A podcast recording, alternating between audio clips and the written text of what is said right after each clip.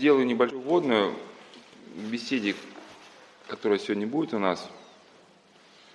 Меня зовут отец Прокопий, и у нас уже сегодня далеко не первая беседа на тему, которую можно условно обозначить словом «игра». И мы уже с паломниками это э, в прошлые паломнические сезоны, сезоны разбирали разные аспекты этой темы – записи выложены вот у нас на сайте Советского монастыря, вот прошлых, бесед прошлых лет. Там раздел «Пасторская страничка», подраздел «Беседа о проблемах личности». А в этом сезоне значит, мы с паломником разбираем такую тему, ну, условно можно назвать преодоление игрового механизма. И в рамках этой, сказать, подтемы игровой механизм рассматривается как ну, совокупность факторов, факторов, которые приводят к человеку к тому, что он неудержимо стремится ну, реализовать какое-то свое желание.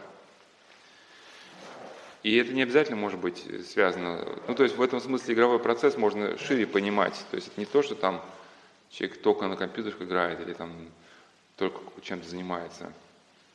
Если человек принципиально осознавая неправильно свой выбор не может остановиться, это уже вот, можно назвать игровым механизмом. А что именно человек делает, это уже как бы вопрос второстепенный, потому что это уже зависит от там, фантазии, возможностей и, и так далее. Мы уже много чего вот разбирали, и, и на определенном этапе, этапе сейчас не буду повторять всего, к чему мы приходили, потому что это уже, уже так сказать, кажется, это восьмая беседа, кажется, встреча наша на эту тему – именно в рамках этого такой подтемы. Скажу, что мы остановились на теме риска.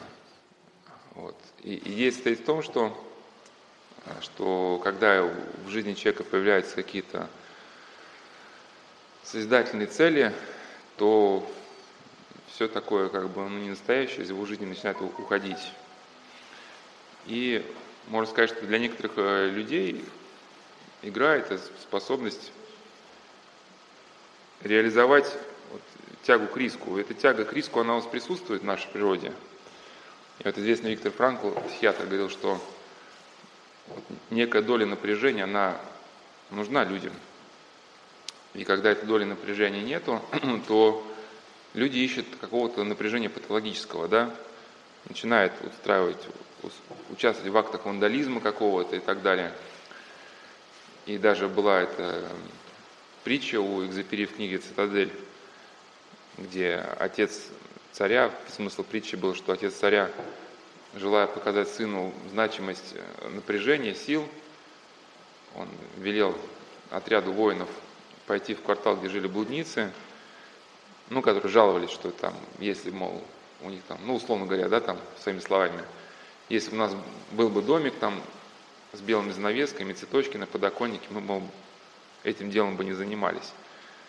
Но вот их поместили в благоустроенный квартал с этими домиками, белыми занавесками, и через некоторое время оттуда они все сбежали, потому что им там стало скучно, потому что вот эта игра судьбы, когда к ним приходил какой-то матрос, и, и непонятно было, что он тебе заплатит, или, или вместо платы, так сказать, за эту ночь интимных услуг он тебе нож в сердце вонзит, да, то есть потеряв вот эту игру судьбы, они заскучали, и отец, поэтому царь-отец сказал сыну, что вот люди ищут напряжение, а вовсе не счастье. Ну, счастье, понимаемого в обывательском, конечно, смысле, как некий уровень достатка. Счастье, конечно, на самом деле не, не, не от достатка зависит, но это другой вопрос.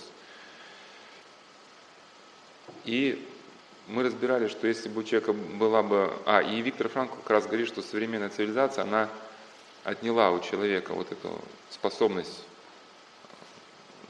следовать каким-то идеалам, и, соответственно, ну, если смысл Виктора Франкла своими словами выразить, у человека не стало способности иметь какое-то ну, разумное напряжение, да, что следование идеалам, каким-то важным принципам требует у нас каких-то усилий, причем ежедневных. А современная цивилизация, она решила, что не давать детям никаких идеалов, мол, из боязни, что, мол, не будем ничего навязывать, да, и людей лишили вообще всех идеалов. И стало мне к чему стремиться – И в итоге они ищут какого-то такого напряжения, ну, как и сам Виктор Франкл писал, да, люди, которые не видят смысла в своей работе, ну, которые механически выполняют какую-то функцию, они в выходной день идут, например, в какую-то букмекерскую контору, делают ставки и делают вид, что их, главное, что их интересует в жизни, это какая футбольная команда, ну или там другая конечно, выиграет. И мы разбирали, что э, у человека есть от Бога вложенная сила, которую можно сопоставить с темой риска. Это по-гречески называется тимос, это сила преодоления напряжения. И эта сила, она дана была Богом людям для того, чтобы они стремясь к добродетели, преодолевали препятствия, которые встают у них на пути.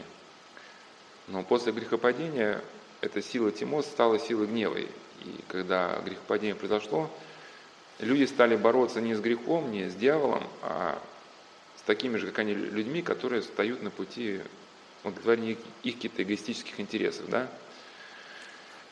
Но если бы, соответственно, э, как бы когда речь идет о преодолении страсти гнева, речь не о том, что человек должен стать безвольным и апатичным. Вот по-гречески бесстрастие – это апатия звучит, но это апати... а не в нашем смысле апатия, когда человек лежит такой в бездействии. Ситуация видит, что сила гнева, она исцеляется через любовь. То есть сила напряжения человека остается, но он уже эту силу не бросает на реализацию эгоистических интересов. И мы на прошлой беседе как раз разбирали, что люди выходят, в основном преодолевают игровые процессы, ну, то есть такие какие-то влечения не совсем понятные, когда в их жизни появляется забота о ближнем, ну или каким-то образом, когда вот входит в это внимание к ближнему в жизнь. И разбирали, что есть у нас в жизни достаточно а, такого риска положительного, если бы, соответственно, человек подлинно бы жил бы христианской жизнью, вот на самом деле риска в его жизни хватало бы сверхом, да, и необходимость каким-то образом стимулировать себя, ее бы не возникало. Ну, как, какой риск у нас, да? Ну, вот настоящая любовь – это тоже, тоже же риск. Вот чем отличаются вот люди зависимые, так называемые аддикты, да? Они вроде бы прыгают с парашютом, там, съезжают с крутых гор, и вроде бы в этом какая-то брутальность, да, или там на мотоциклах гоняются. На самом деле никакой брутальности нет, потому что для них это единственный способ гарантированного получения удовольствия. То есть, то есть за счет того, что они ведут эгоистический способ существования, вот они, у них тотальное вот это одиночество, и для них вот этот билет куда-нибудь на край света, да, где там забраться на гору, это и гарантированный риск получить вот какую-то стимуляцию внутреннюю, да, там что, там порцию адреналина – ведь на самом, и на самом деле они почему боятся отношений настоящих? Потому что отношения это всегда риск. То есть тебя человек может полюбить, а может и не полюбить. Да, или как там в этом советском фильме, э, там, не помню, как называется, но там известный фильм, где там, значит, два там молодых человека любят двух девушек, а потом что-то у них меняется, как бы, да, там, в общем, они перепутали, в общем, все как напутано там. Но смысл там, что один это, военный, кажется, идет с цветами к, девушке, она во время этой путаницы что-то не так поняла, и когда он на лестничной площадке дарит ей эти цветы, она этими, этими же цветами ему по мордасам, да, прямо как бы, ну, помните, наверное, да? А, сердца четырех, да. Ну, я к чему? Вот он риск, да, ты вроде бы все делаешь для любимого человека, вот с блудниц там понятно, там принес цветы, заплатил, как бы все гарантировано. А когда подлинные отношения, да, там никаких гарантий нету. И в этом же, наверное, где-то отчасти здесь можно сопоставить и грехопадение Адама, вот если рассматривать примитивно к игровому процессу, можно также ведь озвучить, да, что Адаму было предложен путь возрастания, что он возрастает как личность вместе с Евой, да, они, значит, облагораживают землю и всю землю превращают в райский сад – возрастает в любви к Богу, и Бог по своей любви потом своим как бы любимым чадом дарит все то, чем он обладает по природе. То есть люди становятся как бы, да, богами по благодати. То есть не то, что сами люди божественны, но они получают от Бога в дар все, чем обладает Бог. А дьявол что предложил людям, если принято наши беседы искать? Он предложил путь такой мгновенный. Не надо личных отношений, не надо никаких там возрастаний. Да, вот ты съешь, как бы, да, и, и все, и будешь. Но опять же, да, игровой момент, он не сказано было, не, не станете богами, а будете якобози. То есть, ну как бы, это, знаешь, как вот игры симулятора. Ты не гонщик, но ты как бы гонщик. И чем даже, как говорят, что опасно эти игры симулятора, что все-таки как бы, ну я сам не гоняюсь, да, вот просто как, не знаю, менее справедливо или нет, но такое мнение есть, что, что иллюзия э, достоверности, которая вот в хорошем симуляторе, да, она способствует вырабатыванию определенных навыков. То есть человек видит, как эту трассу, да, у него появляются какие-то некие рефлекторные навыки. Но все-таки игра, она не, не идентично повторяет то, что происходит на реальной трассе. И поэтому те навыки, которые выработались во время игры, они могут в критической ситуации на трассе да, привести к тому, что человек неправильно себя поведет, и может произойти катастрофа. Но узнать об этом мы не сможем, потому что если такие скорости, да, там, наверное, же человек во многих случаях не сумеет рассказать нам, что послужило причиной трагедии, потому что такие скорости, они, как правило, в жизни несовместимы уже. И мы остановились на теме вот этого как раз риска, что на самом деле православный христиан, вот, если он живет подно по-христиански, вот, рискует всегда, его жизнь практически ежедневный риск. Ну, во-первых, да, это там, отношения между людьми. Никаких гарантий нет. Вот мы рожаем сказать, детей, там, да, их воспитываем, никаких гарантий, что они нам ответят взаимности нету. Да? Они могут бунтовать, уходить. И также Сергей Овсяников, протерей Сергей Овсяников, рассказывая о митрополите Антонию Сурожском, рассказывал, что владыка Антоний как раз говорил, что погружаясь в себя, ну, и как бы, да, вот, в глубины, что ли, своей личности, чтобы найти свое подлинное «я», человек тоже рискует, потому что подлинного «я» там может никакого не оказаться.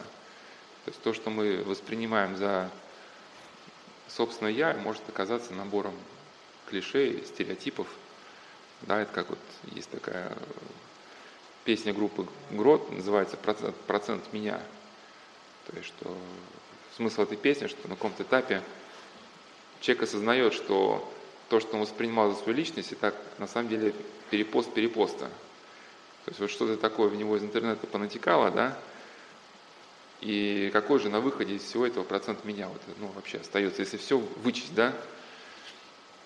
И приводил историю одного эзотерика, который путешествовал по Мексике, искал Дона Хуана, учителя Карлоса Кастанеды. Ну, ходят большие слухи, что все-таки Дон Хуан такая некая мистификация, хотя я знаю человека, который нашел, нашел эту пустыню, ну вот, вот этот человек, да, нашел пустыню, где жили шаманы, но, как говорят, все-таки Карлос Кастанеда это все-таки там больше похож на боевик, который уже написан, в общем, не самим Карлосом Кастанеда, но не суть важно, что он всю жизнь искал, кто он подлинный, экспериментировал с передозировками ЛСД, искал шаманов, делал все, как написано в книгах Карлоса Кастанеды, на это положил всю свою жизнь практически, ну, 10 лет только этим занимался, но в итоге еще больше запутался. Ни к чему он не пришел, и себя он не познал. А когда приехал на Соловки, была первая неделя Великого Поста, значит, очень строгий пост, длинная служба, ему звонят дети, у него там несколько детей было, супруга, ему хочется видеть детей, и главное, ему себя вот так жалко, что вот он, он как бы, когда все путешествовал по миру, занимался эзотерикой и считал себя таким всесильным шаманом, ну, ну каким-то таким человеком особым, по, по, по крайней мере, да, и тут он стоит, эти долгие службы, у него ломит ноги, спину, ему хочется кушать, а кушать как бы особо и нечего. И плюс звонят дети, и вот от жалости к себе он просто разрыдался, да, как бы. И батюшка здесь на исповедь сказал, так вот она правда о себе, да. Вот. Раньше это были какие-то ну, мечтания, но к чему, тоже риск вот встретиться с такой с правдой, да. Ты думал, что ты там какой-то такой особый, а столкновение с реальностью показало тебе, что, что ты на самом деле стоишь. И тоже надо это как бы, если это не уметь принять, то и выйти из этой ситуации будет невозможно, да. Но дальше больше. И такой известный богослов Лоский сказал, что... А, и Владык Антоний продолжал, что даже когда подлинная вера человека рождается, ну, западные христиане не хотят каких-то гарантий, да, что там, значит, сделал то-то и то-то, и будет гарантия спасения. Там, что-нибудь купил или что-нибудь пожертвовал, там, да, там, или ты уже родился, или даже еще не родился, ты уже как бы, так сказать, искуплен, выкуплен. Да, в православии ничего этого нет, да. То есть ты свое внутреннее состояние, которое формируешь при жизни, забираешь с собой вечности. И, сказать, рай атом будет внутри тебя. Ну, то есть выражением твоей собственного жизни, твоего собственного выбора. И Владык Антоний говорил, что когда Бог приводит человека к вере, он его вырывает из его привычной обстановки, комфортно, как рыба там плавает в аквариуме, и кто-то раз ее рукой вынимает из аквариума и бросает куда-то, да? Вот как жил Авраам себе спокойно, да, а Господь ему сказал, что бери, значит, ну вы представьте, вы живете, вам завтра говорит, бери, и все, значит, снимайся и такой на Аляску там, или там в Якутию, да, в какой-нибудь там Минусинской или там, где-то Минусинской. Там. Ну и вот, и соответственно, вот, вот она как бы, да, вера, что взять, рискнуть и, и пойти. И если дальше как бы эту тему развивать, то а, богослов Лоский, вот он говорит на самом деле, что вот есть некий такой даже божественный риск, что творить это значит вызывать новое. И творение Божие – это риск нового. Когда а, Бог вызывает новый сюжет, Он проявляет свою божественную свободу, и божественная свобода выражается в сотворении вот этого высочайшего риска, в сотворении другой свободы. Ну, что-то подобное ведь и в рождении детей, да, как уже было сказано, что дети, они не запрограммированы, да, вот сейчас хотят детей заранее запрограммировать, наверное, это будет конец нашей цивилизации, потому что если детей программировать, и для родителей уже не надо будет развиваться, да. Бог создает существа, которые могут решать и выбирать, но эти существа могут принимать решения, направленные и против Бога. А, значит, Бог действительно вызывает к жизни другого, личное существо, способное отказаться от того, кто его создал. И вершина божественного всемогущества таит в себе как бы бессилие Бога, некий божественный риск. А, значит, потому что Бог вызывает к жизни существо, которое способно любить, но которое способно и отказаться от любви к Богу. И человек должен пройти через испытание, чтобы обрести сознание свободы, осознание той свободной любви, которую ждет от него Бог. И любовь к Богу так велика, что она не может принуждать, потому что в любви нет уважения. И даже, значит, Плоский пишет, что божественная воля даже покоряется блужданием, уклонением, даже бунтом человеческой воли, чтобы привести человека к свободному согласию – и потому классический образ педагога, он весьма покажется слабым каждому, кто почувствовал в Боге просящее подаяние любви нищего, ждущего у дверей души, никогда не дерзающего взломать. То есть настолько Бог уважает свободу человека, да, что ждет его свободного решения. Также Бог вошел плотью в историю. История – это риск. Бог идет на риск. Он, полнота, не сходит до последних пределов бытия, чтобы вернуть свободным существам возможность спасения, не нарушая их свободы. То есть, но ну, это уже речь идет о воплощении Сына Божия. То есть, да, значит, Бог распялся за людей, но опять же никакой гарантии это не дает, потому что каждый человек, он свободно выбирает. Решит он воспользоваться вот этим даром, который да, дает ему Сын Божий, так сказать, в искупление, или не решит. И э, в русле вот этих идей о том, что подлинная духовная жизнь это уже как бы риск, ну а соответственно какой отсюда вывод, да, что если вот подлинной духовной жизни нет, то человеку всегда не хватает какого-то напряжения в жизни.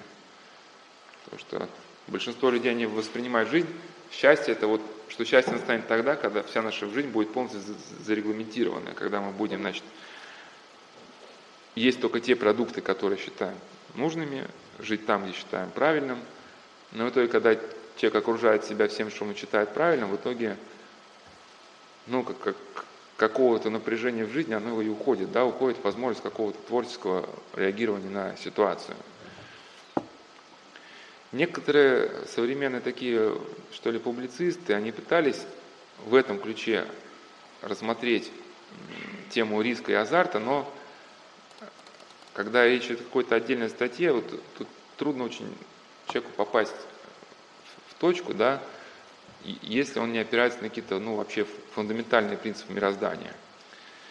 Но в одной статье были достаточно интересные мысли, вот я их вкратце приведу, что, например, когда возникает слово «азарт», то люди представляют человека, который, значит, играет на рулетке, в игральной кости, шулеров, разбитые судьбы и прочее в таком духе.